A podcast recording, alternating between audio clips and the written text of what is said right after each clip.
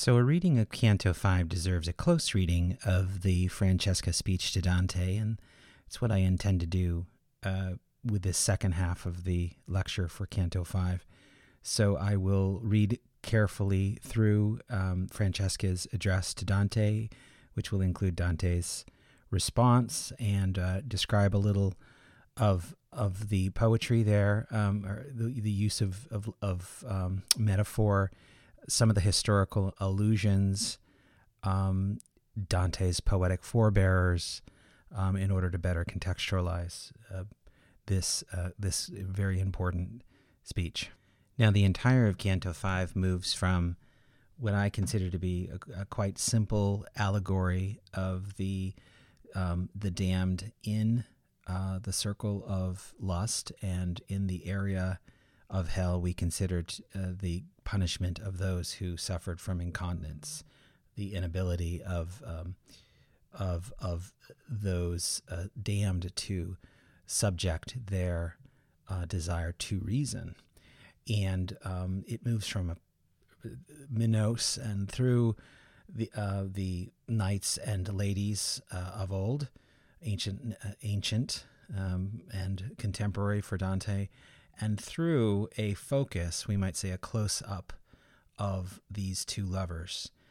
Before Dante calls Francesca and Paolo over to him, he feels deep pity. And this is our, you know, this is sort of our entryway into um, why Dante fails so miserably here.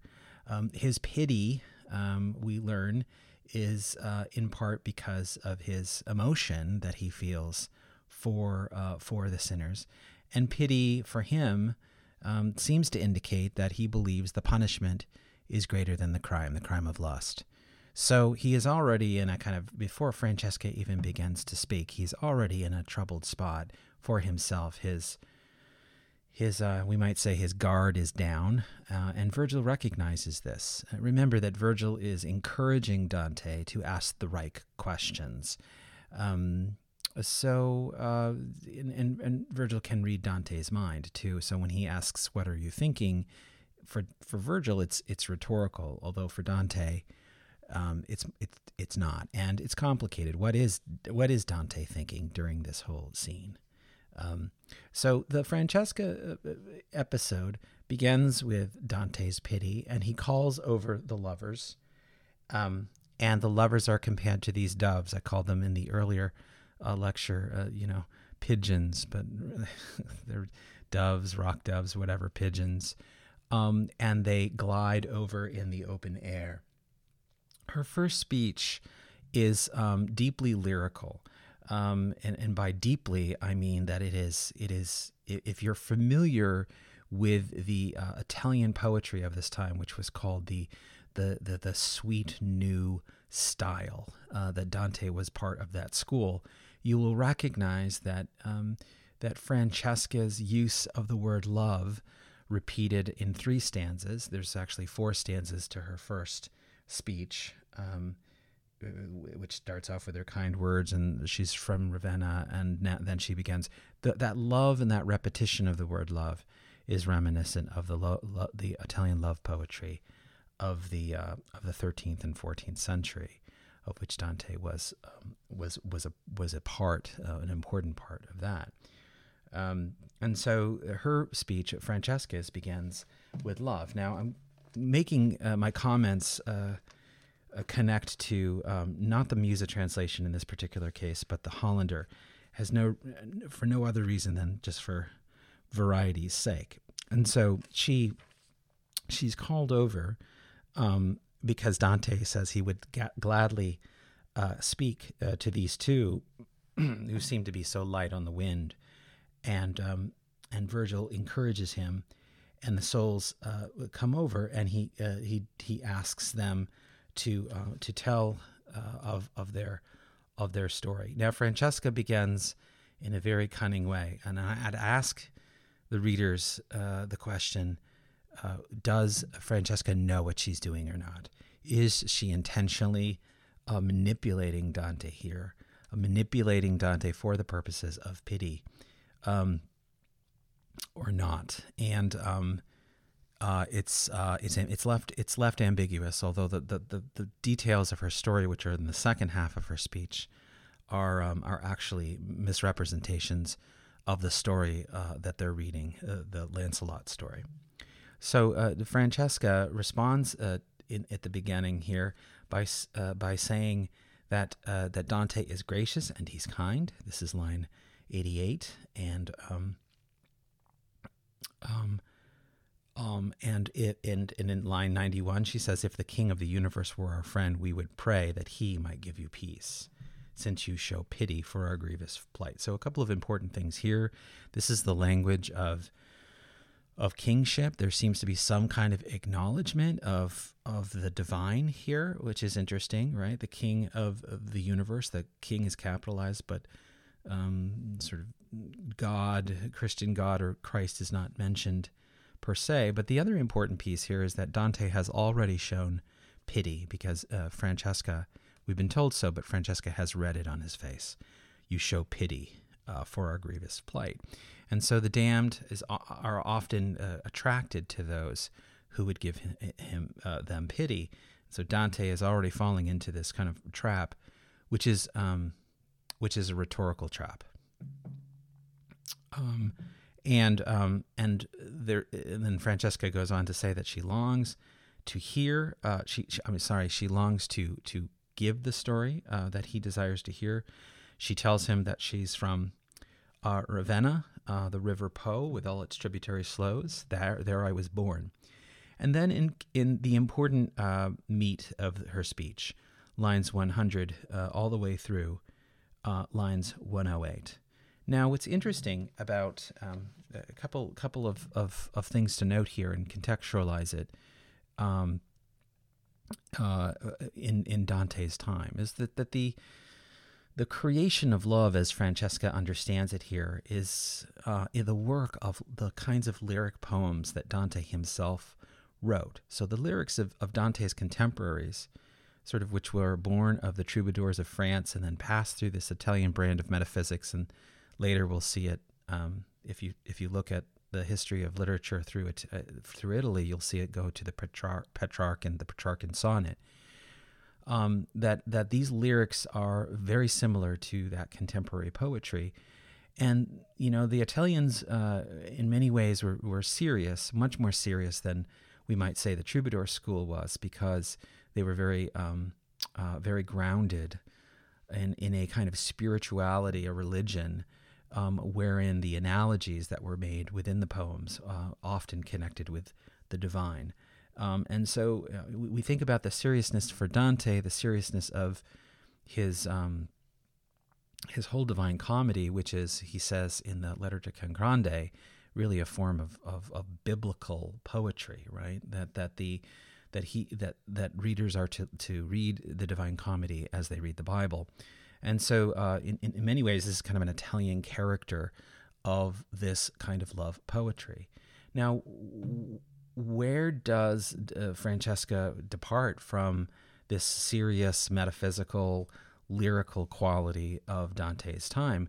Well, she departs from it um, through this through through the actual poem itself. So she'll say that love, which is, of course, uh, the most important subject of um, of Italian of the new sweet uh, the the new sweet style.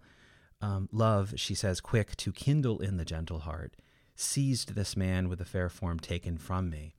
And so already we got an image of love, of seizing, uh, which is uh, similar, but also the, the way in which love is very earthly. It's very, uh, it's very material. It involves um, the, the the body, right, and and later um, uh, later, it will include kissing of lips, and of course, then the act of adultery.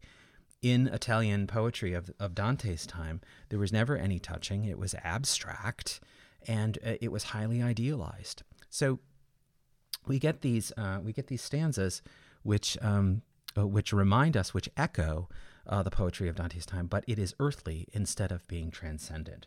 So she goes, uh, Love which absolves, this is line uh, 103, Love, which absolves no one beloved from loving, seized me so strongly with his charm that, as you see, it has not left me yet. Uh, and the word it, see, it's interesting the word it there. She referring to love? Uh, she referring to the love has not left her yet.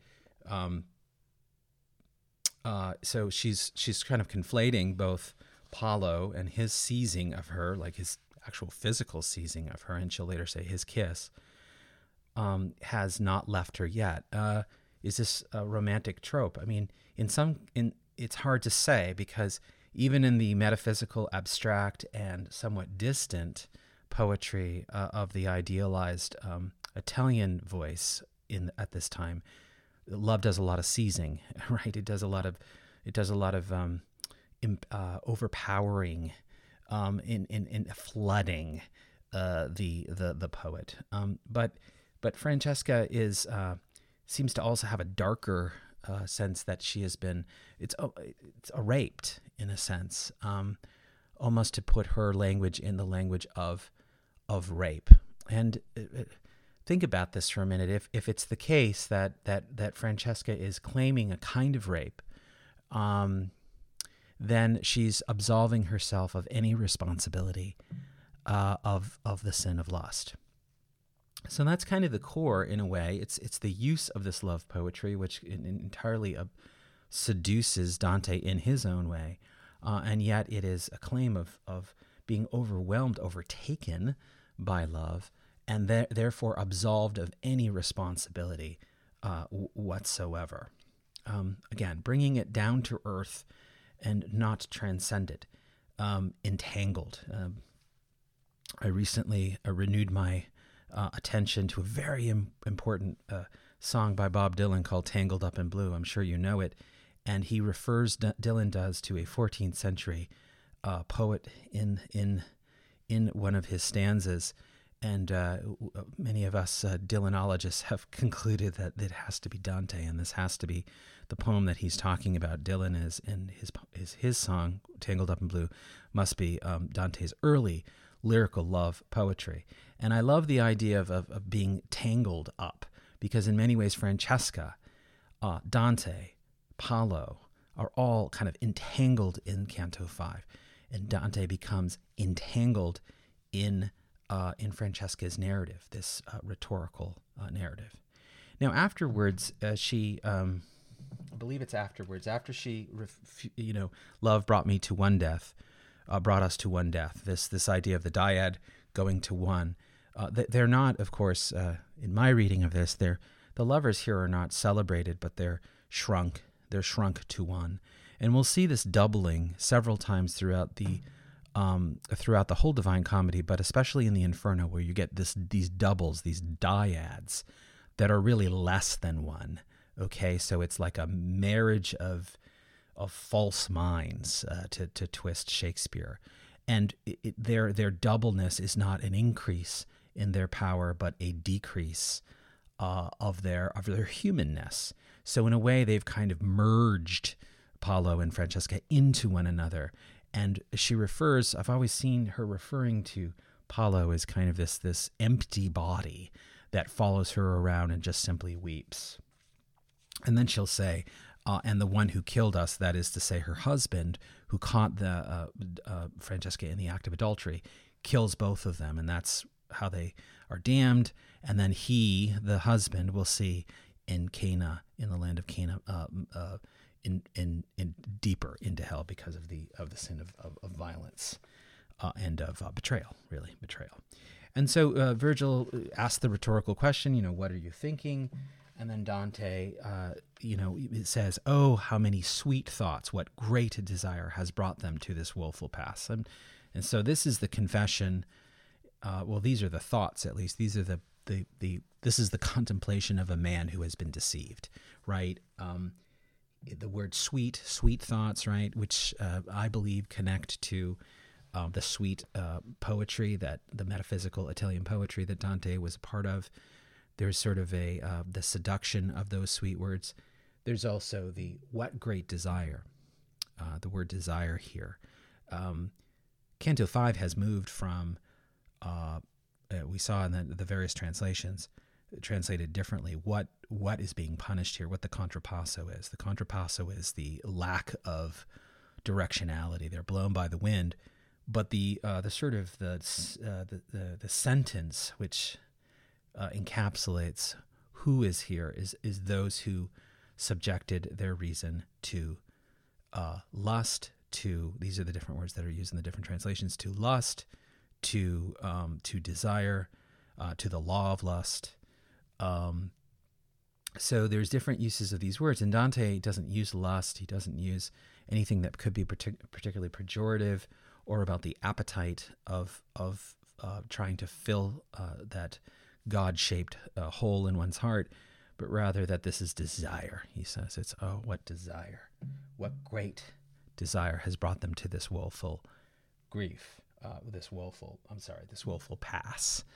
Um, in other words, uh, now I can now I see uh, that um, that their great desire, of which Dante is saying in the margins here, of which I really admire and pity, has brought them here. Okay, that's the failure. It's the failure of not really understanding the sin. And Francesca has been, of course, an operator in this failure. She has seduced him with this lyrical ballad, very much like what Dante is a, a part of.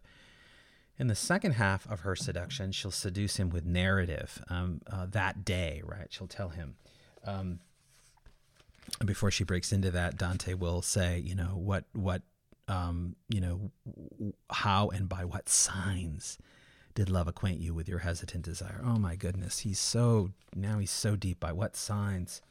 You know, what are the what what you know? How did it happen? You know, and this is not you know. This is like uh, this is not like objective journalism here. Like, give me the facts, just the facts, ma'am. This is this is like collusion at the of the highest order. And if you collude and pity the damned, you are on your way yourself to being damned. This seems to be the lesson of Dante.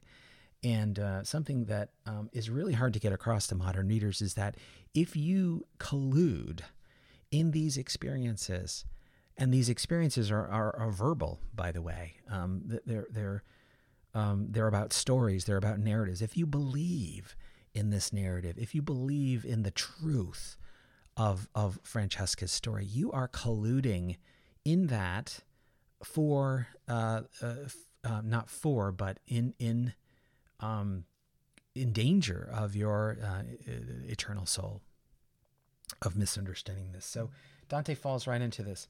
Very important literary allusion here. Uh, Francesca says, There is no greater sorrow than to recall our our time of joy and wretchedness, and this your teacher knows. And so um, that's the Hollander translation. Remember, Musa has obviously something different, which I read. Um, but what is this a, refer- a, reference to? This is a reference to uh, Aeneid, uh, book two, Dido asking Aeneas, um, uh, "Can you know where are you from? Who are you?" And uh, I'm sorry, it's uh, geez, I'm gonna I'm gonna space on this. Anyway, it is Aeneas, and it is Aeneas saying, "I do have a woeful story." Yes, it is. It is Dido, and he speaks to Dido, and he says, "You know, it's it's very very hard." This is a paraphrase, of course, of uh, of Virgil. He says, Aeneas says, um, "It's very difficult to remember uh, all of this, uh, given how sorrowful I am." And uh, so Francesca repeats this line, and to me, so my opinion is that this um, signals to to the readers to Dante that the quote unquote hero of this story, Francesca, is someone who has been much sinned against and and not sinned, just like Aeneas had been.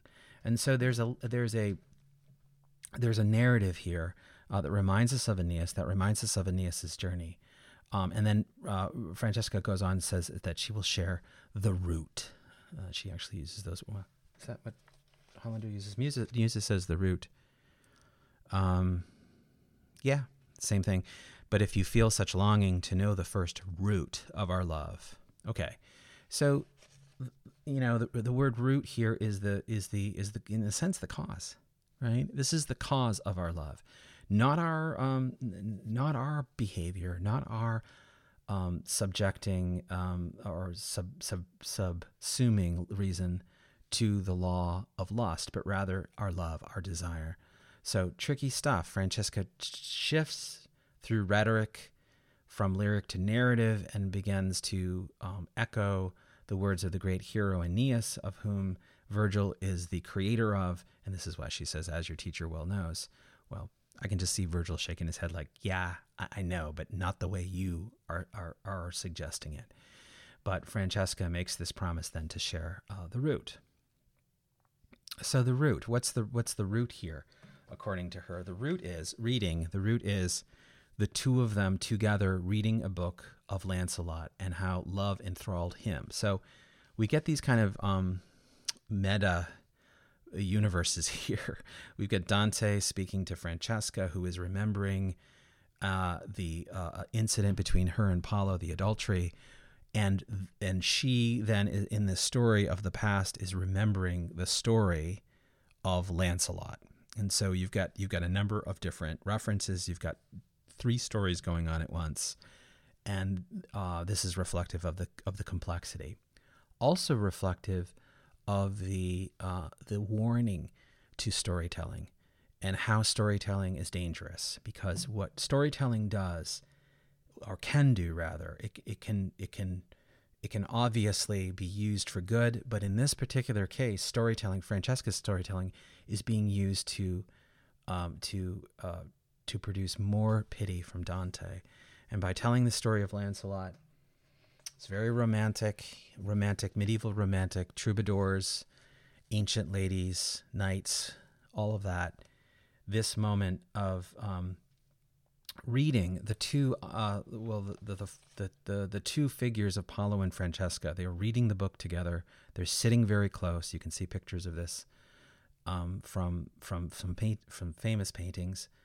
Um, this is before their damnation and they're sitting down together and they're reading a book together and their their eyes lock on the word and then their eyes lock with one another. And you can see how the word itself corrupts.